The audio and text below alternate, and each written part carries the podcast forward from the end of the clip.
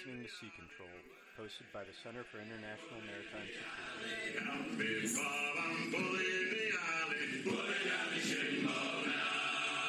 Aloha, shipmates, and welcome aboard Sea Control. Today, our guest is Dr. Nairi Bakalian. Dr. Bakalian is a freelance author. She holds a PhD in Japanese military history from Pitt. Today, we're going to be discussing the American and Japanese Civil Wars and their maritime intersections. As always, our views are our own and not representative of any institution with which we may be otherwise associated. Nairi, welcome. You have a really interesting and specific cross section of interests that fit perfectly with sea control. Can you tell us a bit more about yourself, how you got into your field, and why you've chosen to specialize in the way that you have? Hi, so it's great to be here. Thanks for having me. Uh, I started listening after your recent episode about USS Constitution, and oh my gosh, here I am appearing on the podcast myself. I'm currently a freelance author and artist, and a growing number of folks know me because of my history threads on Twitter. I have had some fiction published, I've had some nonfiction published. I'm about to have my first novel come out. It's called Gray Dawn. I won't get too much into it here because it focuses on the Army rather than the Navy. So, why did I specialize the way that I did? The Bakumatsu Meiji transition, Bakumatsu is Japanese for end of the shogunate, roughly 1853 to 1868, has been badly understudied by academe, uh, particularly in English, and especially when it comes to the War of 1868 to 1869. You know, for a year and a half that birthed the modern Japanese empire and its military, it's kind of shocking how little academic attention's been paid in English language scholarship.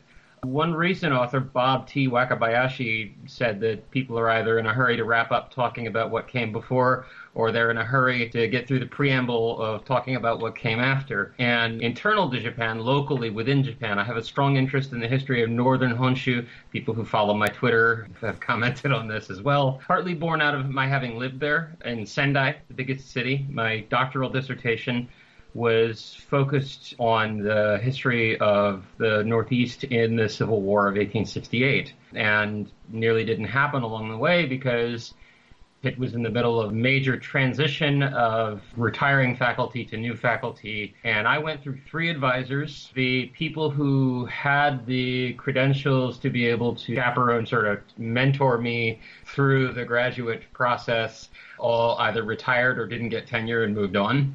And in a department full of mostly Atlanticists and who study Caribbean and the slave trade, you know, there was me doing Japanese Civil War of 1868, and I had a buddy who did Chinese military history of the Ming Dynasty and we were kind of isolated and between not having the mentorship and not really having resembling actual colleagues with which I could work, it was a little bit difficult and it, it almost fell through.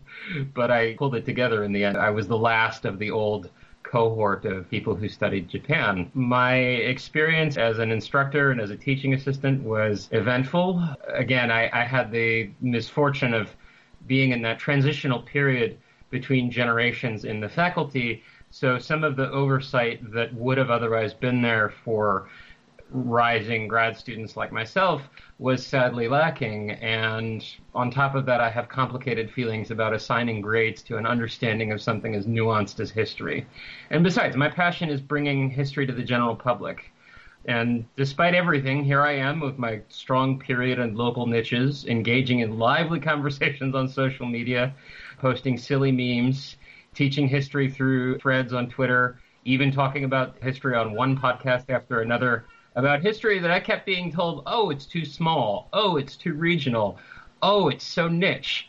But people want to hear about it. And as we're going to talk about today, it actually intersects with international affairs and international maritime history. You know, just because I have it where my feet planted in Sendai doesn't mean that I'm not conscious of this connectivity, you know, across cultures, across regions, across borders. And it's been a hard fight, but it's been rewarding to bring attention to an understudied period that's so pivotal to what modern Japan became. But it's been worth it. So let's talk about some of those Twitter threads because that was kind of the first thing that grabbed my attention. And Robert Bruce von Valkenburgh was the first one that got me starting to look through your feed. And it's just yes. one after another of these intersections between U.S. and Japanese maritime affairs. And you think about that as a naval officer, and it's like, well, of course, you know, we fought the largest naval war in history with the Empire of Japan from 1941 to 1945. No, these all go back to the 1860s. You know, of course, I'm familiar with Commodore Perry sort of opening Japan to the West, but you cited one example after another here of all these interactions taking place around the time of the American Civil War, which is, of course, a time of great upheaval for the United States, and then followed closely by the Japanese Civil War. So I'd like to go down the road here a little bit with Robert Bruce von Valkenburgh. You Sure. posted a photo of him first, and you say you're going through photos. I'm picturing you with a large photo album on a chair flipping through or pulling up your Google Photos document flipping through sort of the way that I do when I want to, you know, see my daughter's face or something when I'm at work. I suspect mm-hmm. this is a different historian thing, though. No. A little bit, yes. It looks a little bit like what you described, but it's a little bit of a historian thing.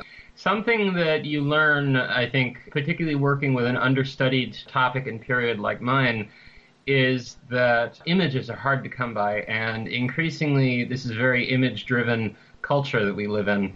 And I think even people who are, you know, are up to date on what gets more engagement on Twitter and other platforms will tell you using hashtags, using emoji, and using pictures is bound to bring more eyes onto a topic.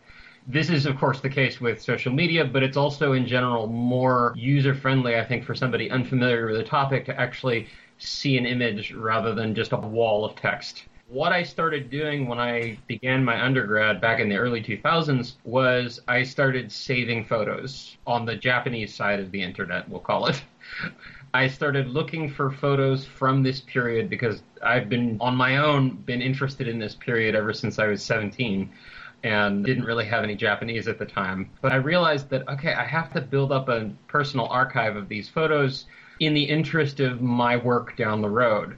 I also did this with just citations and dates because, you know, I knew that if I wanted to have a sense of what happened in what order, I needed to A, be able to cite it, and B, have it in a handy document. So I have this, and I need to do something with it because it's been burning a hole in my hard drive for years.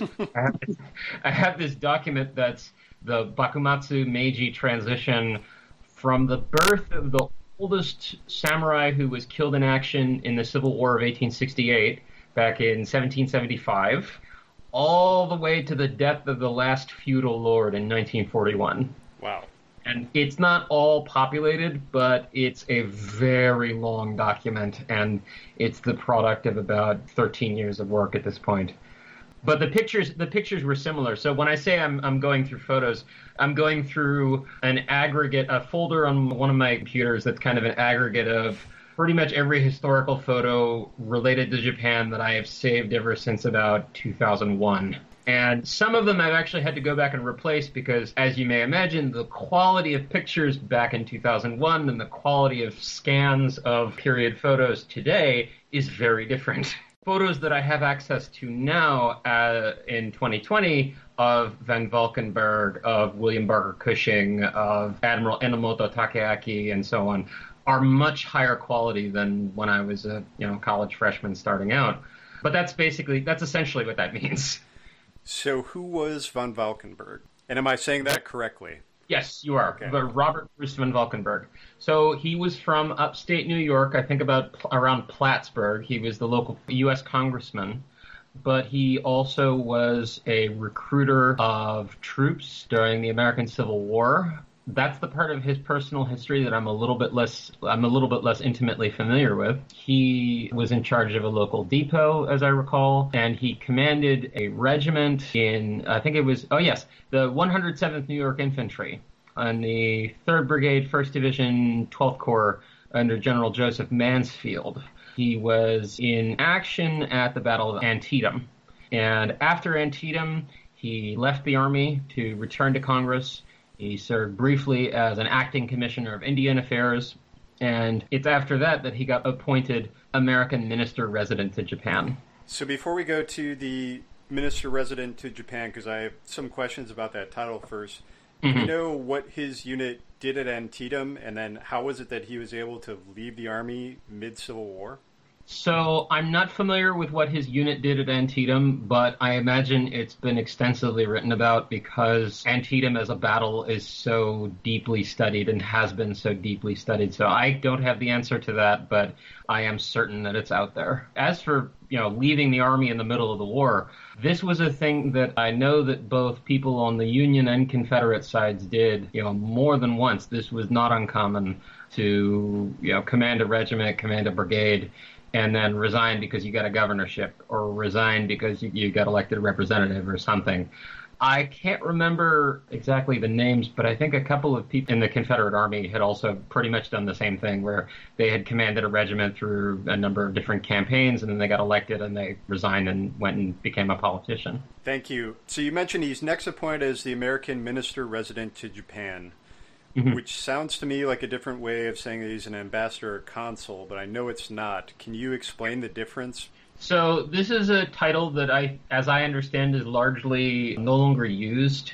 But the gist of it is that a minister resident heads a legation rather than an embassy. So it's sort of a one or two steps lower. Okay, so something on par more with a consulate than a full embassy. Yes, that's actually, in modern diplomatic terms, that's actually a really good way of putting it. On that topic, I, I feel like I should point out that way back when I started this research, when I was an undergraduate at Ursinus College, one of my readers was a former U.S. ambassador, Joseph Melrose, and, you know, I remember he said he particularly enjoyed reading about how people back in the old days did things. And he commented to me that you had a lot of latitude back then. Yeah. You didn't have to phone Washington all the time. Just about the only thing you could do nowadays without telling Washington is go to the bathroom. Yeah, and we're gonna we're gonna go deep on just the kind of latitude Valkenburgh had there. So we're now yes. in 1866. America has just survived its civil war. Yes. I'm going to ask you what's happening in Japan, but first I'm going to preface it with uh, I think most Americans' understanding of this period is driven mm-hmm. entirely by the movie The Last Samurai with Tom Cruise. I know you have feelings, so I'm gonna I'm gonna turn this over to you. This is like, what are your feelings about that movie? Is it historically accurate? Is it absolutely horrendous? Is it somewhere in the middle? Where does it fall? Oh, oh dear, oh dear, The Last Samurai. I'll do the compliment sandwich. I'll say the nice thing first. It's very pretty. It's breathtakingly pretty. But that being said, it is monumentally historically irresponsible. It's basically history sausage. It takes 15 years of complicated, bloody history and squishes them into about a year and a half. Not to mention that there were, of course, Americans in Japan in that period, American military advisors, American diplomatic advisor, uh, advisors and observers. But the idea that there was an American who went and fought with the rebels in the one last stand is preposterous there were Americans involved in the Civil War of 1868, but they were not, you know, dressing up in armor and using swords against guns. Know, we'll get into this, but the Northern Alliance, one of the factions in the Civil War of 1868, used Enfield rifles and Gatling guns. Ancient samurai clans using repeating rifles and uh, incendiary rounds and Spencer carbines alongside swords and spears and bows and arrows. So that image in The Last Samurai is, is a little bit mistaken. Not to mention that in terms of costuming, also, I, I felt a little bit confused because the movie opens with the Imperial Japanese Army of 1866, or no, sorry, of 1876, dressed like the shogunate army of 1865. And then in a year, they suddenly look like the actual Imperial Japanese Army of 1877. That's not how it works. That's not how it works. So, having said that, the other thing I should add is that if they had been just a little bit more true to life, Tom Cruise's character would have been French or Prussian. And the good thing I'm going to close with is the soundtrack is also gorgeous. Okay. No, those yeah. strong takes all. Yes. And it's like I would actually look forward to seeing a you do a remake of the movie. But so what is happening in Japan in the time frame here around 1866, the time frame we're talking about for von Valkenburgh? Yes. So 66, the shogunate is in the middle of a war. It's fighting a recalcitrant domain called Choshu in western Japan, and it's bungling the campaign. Broadly stated, one of my specializations coming having you know in, in the research that I did was alliances, and one of the things that I've learned is that you don't half-ass an alliance. To be perfectly blunt. Um, because if you half-ass an alliance, you're going to it's going to fall apart. It's not going to be cohesive, and you're not going to be able to achieve the objectives that you want to achieve. So the shogunate is mired in its campaign against Choshu domain to bring it to heel, to make it submit for rebellion upon rebellion upon rebellion. And in Choshu domain, they are thinking that they are working on behalf of the emperor, when in fact it's the shogun still at this point who holds his title and his authority by merit of having that authority delegated from the emperor. So you have the shogunate fielding its modern army and modern navy, trained and equipped by the French and the Dutch and the Americans. This is something we will touch on in a little bit but trying to field this modern army of its own, along with a coalition of its feudal domains that were nominally subordinate to it, and failing. Because the easiest way of putting this is that you are going to have a hard time fighting a 19th century war if your 19th century Western style chain of command is butting heads with old feudal chains of command. So if you're in command of the coalition, the shogunate coalition forces based in Kokura, northern Kyushu, and you've got a regiment of the shogunate army under your command, but you also have Karatsu and Kumamoto and Saga and a couple other domains with their troops also under your authority, they can decide that unless they're ordered by their overlord, they're not going to do anything. And that's part of what made the coalition on the shogun's side break down. So the shogunate is fighting this war that it ought to be able to win because it has an overwhelming advantage in terms of personnel and in terms of equipment, but they lose it because you know you don't half-ass an alliance. Meanwhile, the shogunate is also making efforts to continue to modernize both its military forces as well as its foreign relations It sent emissaries to Europe. It is about to send military mission to the United States, and it's trying its best, but it's failing. At this point, I think a lot of the particularly astute people knew, how can I put it? They knew which way the wind was blowing, and they could tell that you know people were going to have to get their act together really fast or things were going to fall apart, and things fell apart a couple of years later. So, man, I have about 15 follow up questions about all the commentary about alliances and current day events, but we're going to skip those yes. because otherwise this will become a you know current events podcast. Yes. Uh, the, the real star of this thread, though, is the ex CSS Stonewall. So what can, uh, what can you tell us about her? The Stonewall. Oh, the what a story. What a history. So, this is a ship that's built in France with Confederate money, sold to Denmark so that France wasn't technically breaking neutrality, but actually sold to a Confederate agent, commissioned into the Confederate Navy on international waters. And then by the time it got across the Atlantic with the U.S. Navy and giving chase, the war had ended, and the captain sold it to the Governor General in Cuba from whom the United States bought it, and it was in Brooklyn Navy Yard as of 1866. This is an ironclad ram with, for the time, cutting edge weapons. It is probably superior to just about anything that the Shogun's Navy possessed at the time. And mind you, the Shogun's Navy had its own cutting edge Dutch built, French built, American built warships. So it's sitting in Brooklyn Navy Yard when the Shogunate military mission that I mentioned just now shows up in 1867 looking to buy rifles and cannons and equipment, but also they see this old Confederate, or not old, but they see this decommissioned Confederate warship in the Brooklyn Navy Yard and they go, wow, that'll be great. And they pay half of the price up front, promise the other half on delivery. And so a U.S. Navy ship under Commander George Brown sails out of Brooklyn around South America and after having to get refueled on credit in Honolulu, arrives in Japan, makes landfall on 24 April 1868. And at that point, the shogun's government doesn't exist anymore. So, how does Stonewall then come to intersect with von Valkenburgh? So, the conditions under which Stonewall was sold to the shogun's government was pay half price on initial deal, half price on delivery. But that assumes that the shogun's government would still exist when the ship arrived. And the shogun's government had just collapsed because the last shogun resigned in late 1867 and the Civil War broke out roughly, I think it was 27 January 1868.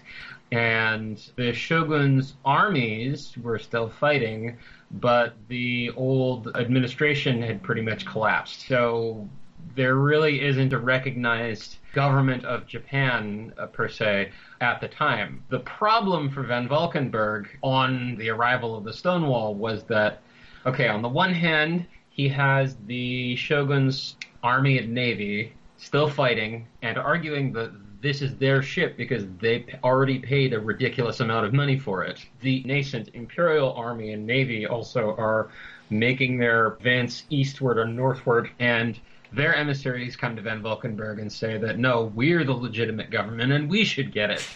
But at that point, the war was not decided and could have gone any number of ways. So if Van Valkenburgh were to give this to either side, that would mean that the United States had sided with one of the parties in this war. And that was not something he was willing to do. And it was also something he wasn't able to do because on February 18th, he issued a declaration of neutrality. So his hands were tied from the beginning. What then are von Valkenburgh's options now that he's declared neutrality, in essence? So his options are break neutrality one way or another, stall for time, and if you were to compare his course of action with how pretty much every lesser feudal lord in Japan was operating at the time, stall for time was pretty much the modus operandi during this war. So Van Valkenburgh, rather than break neutrality and get his butt kicked, stalls for time mind you, this is right after a couple of incidents in Hyogo, which is now the port city of Kobe in western Japan. Kobe, uh, Hyogo had just been opened to foreign settlement a couple months before this.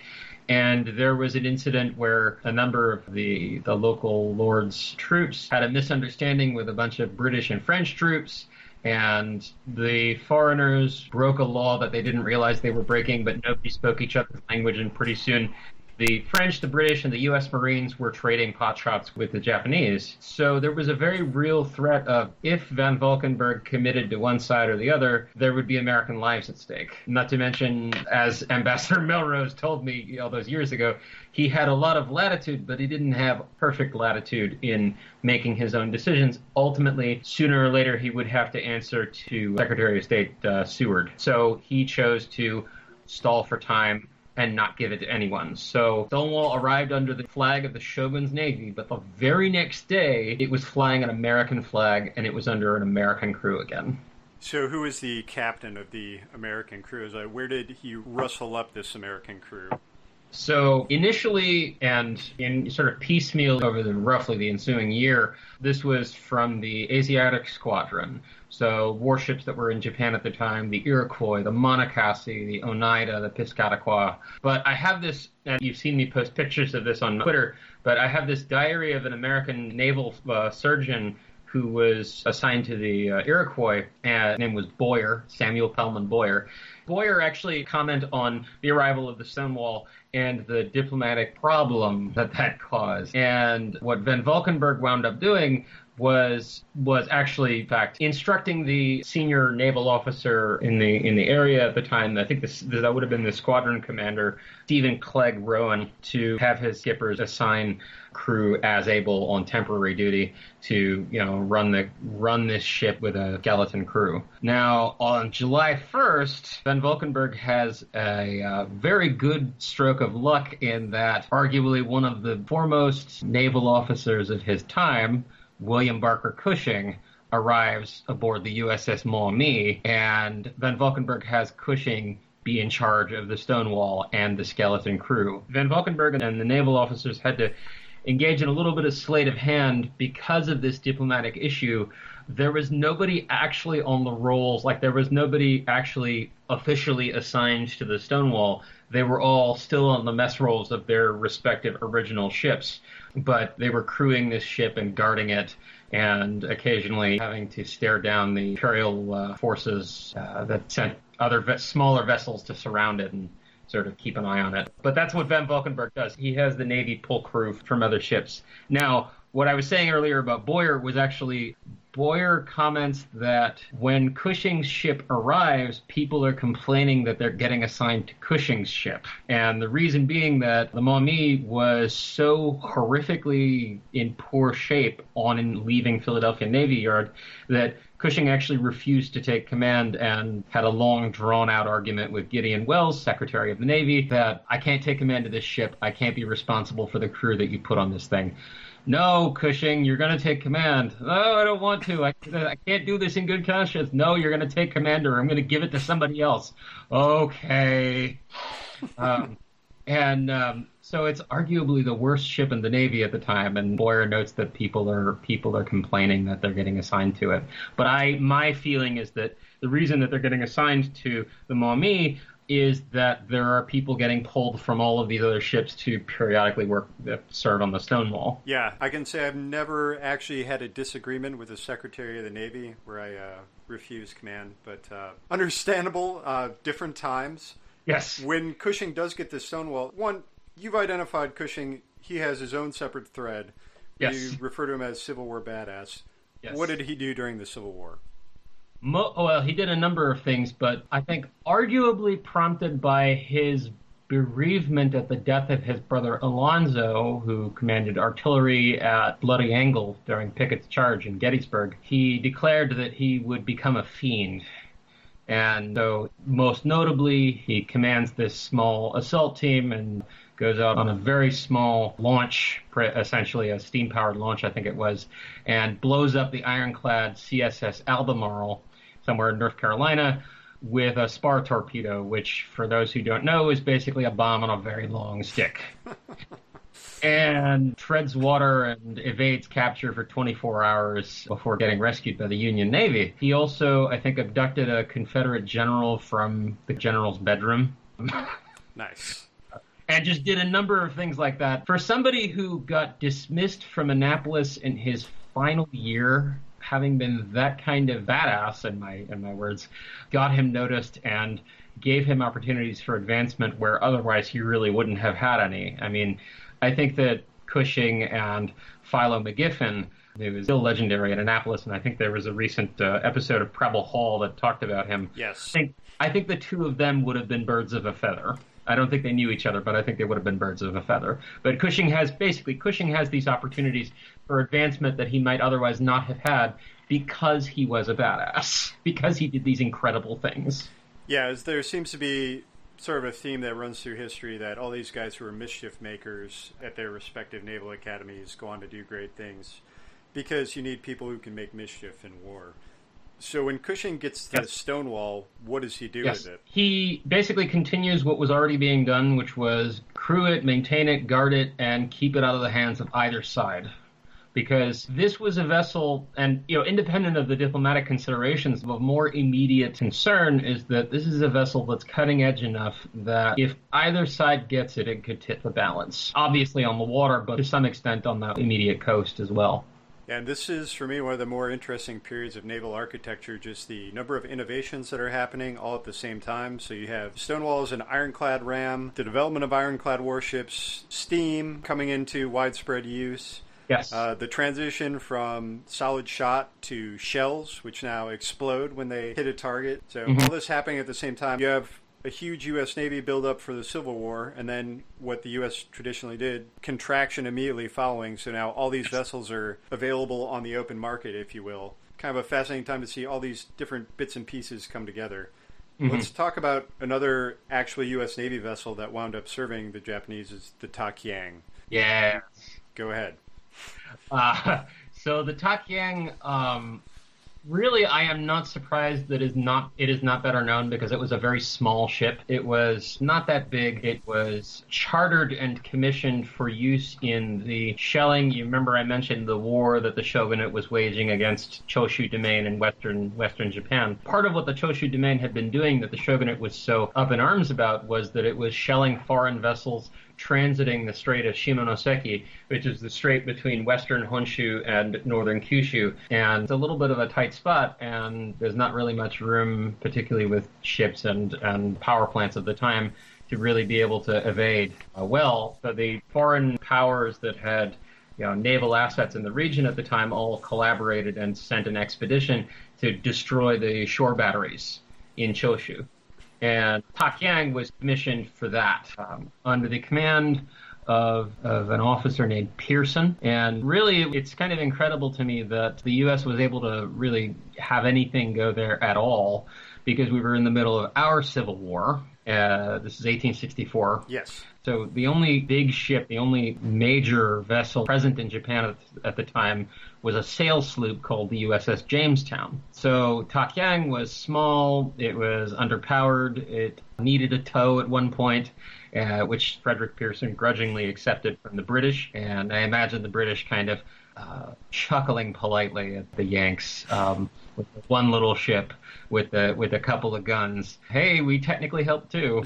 uh, but after the war, after the not the war, but after the expedition, Takiang is decommissioned and sold to the shogun's navy as Oemaru. Maru is a suffix that scholars of the uh, World War II Japanese Navy might recognize. That's the old school ending for the name of a naval vessel. This is still the case with fishing ships and other civilian ships, but not for warships anymore. But at the time it was. So Takiang is the Japanese or is the Chinese pronunciation of the characters. Oe is the Japanese reading of the same character, so Oemaru. And Oemaru was a support ship, I would call it, in the Shogun Shogun's navy.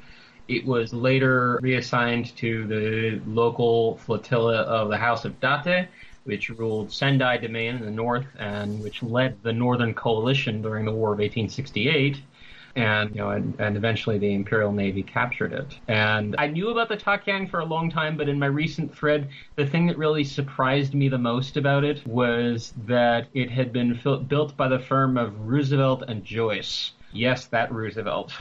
When you say that Roosevelt, I think of Franklin and Teddy. Mm-hmm. I think you have another one in mind now. Solomon Roosevelt, but he was on Teddy's side of the family. Okay. So is he the, the original Roosevelt, if you will? You could argue the case that in the context of the 1860s shipbuilding industry, yes, he was the original Roosevelt. Thank you very much. Our guest today was Dr. Nyri Bakkalian. You can find her online at Riverside Wings on Twitter. Nyri, what else are you working on? So I have an, as usual, I have a number of irons in the fire right now. I'm getting ready for the countdown to my debut novel's release in August. I'm gearing up for a big public talk on Japanese folklore at a local convention here in Pittsburgh this July. And after an eight-year hiatus, I'm resuming work on my biography of Date Masamune, the one of the key figures in northern Honshu's 17th century history. He's got his own involvement with that era's international naval history, you know, built his own galleon and sent a uh, sent an embassy to Mexico and Spain. But that's a story for another podcast. This has really been a pleasure. Thank you so much for having me on Sea Control. You're absolutely welcome. I do have one more question. Could you go into a little more depth on your uh, the novel that you have coming out, Grey Dawn? Like sure. I, I do think that we will have listeners who are going to find this interesting. I've found it interesting. Sure.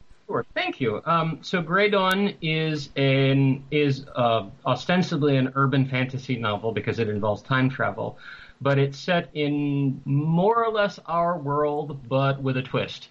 Uh, there are holes in space time through which people from the past fall into the present.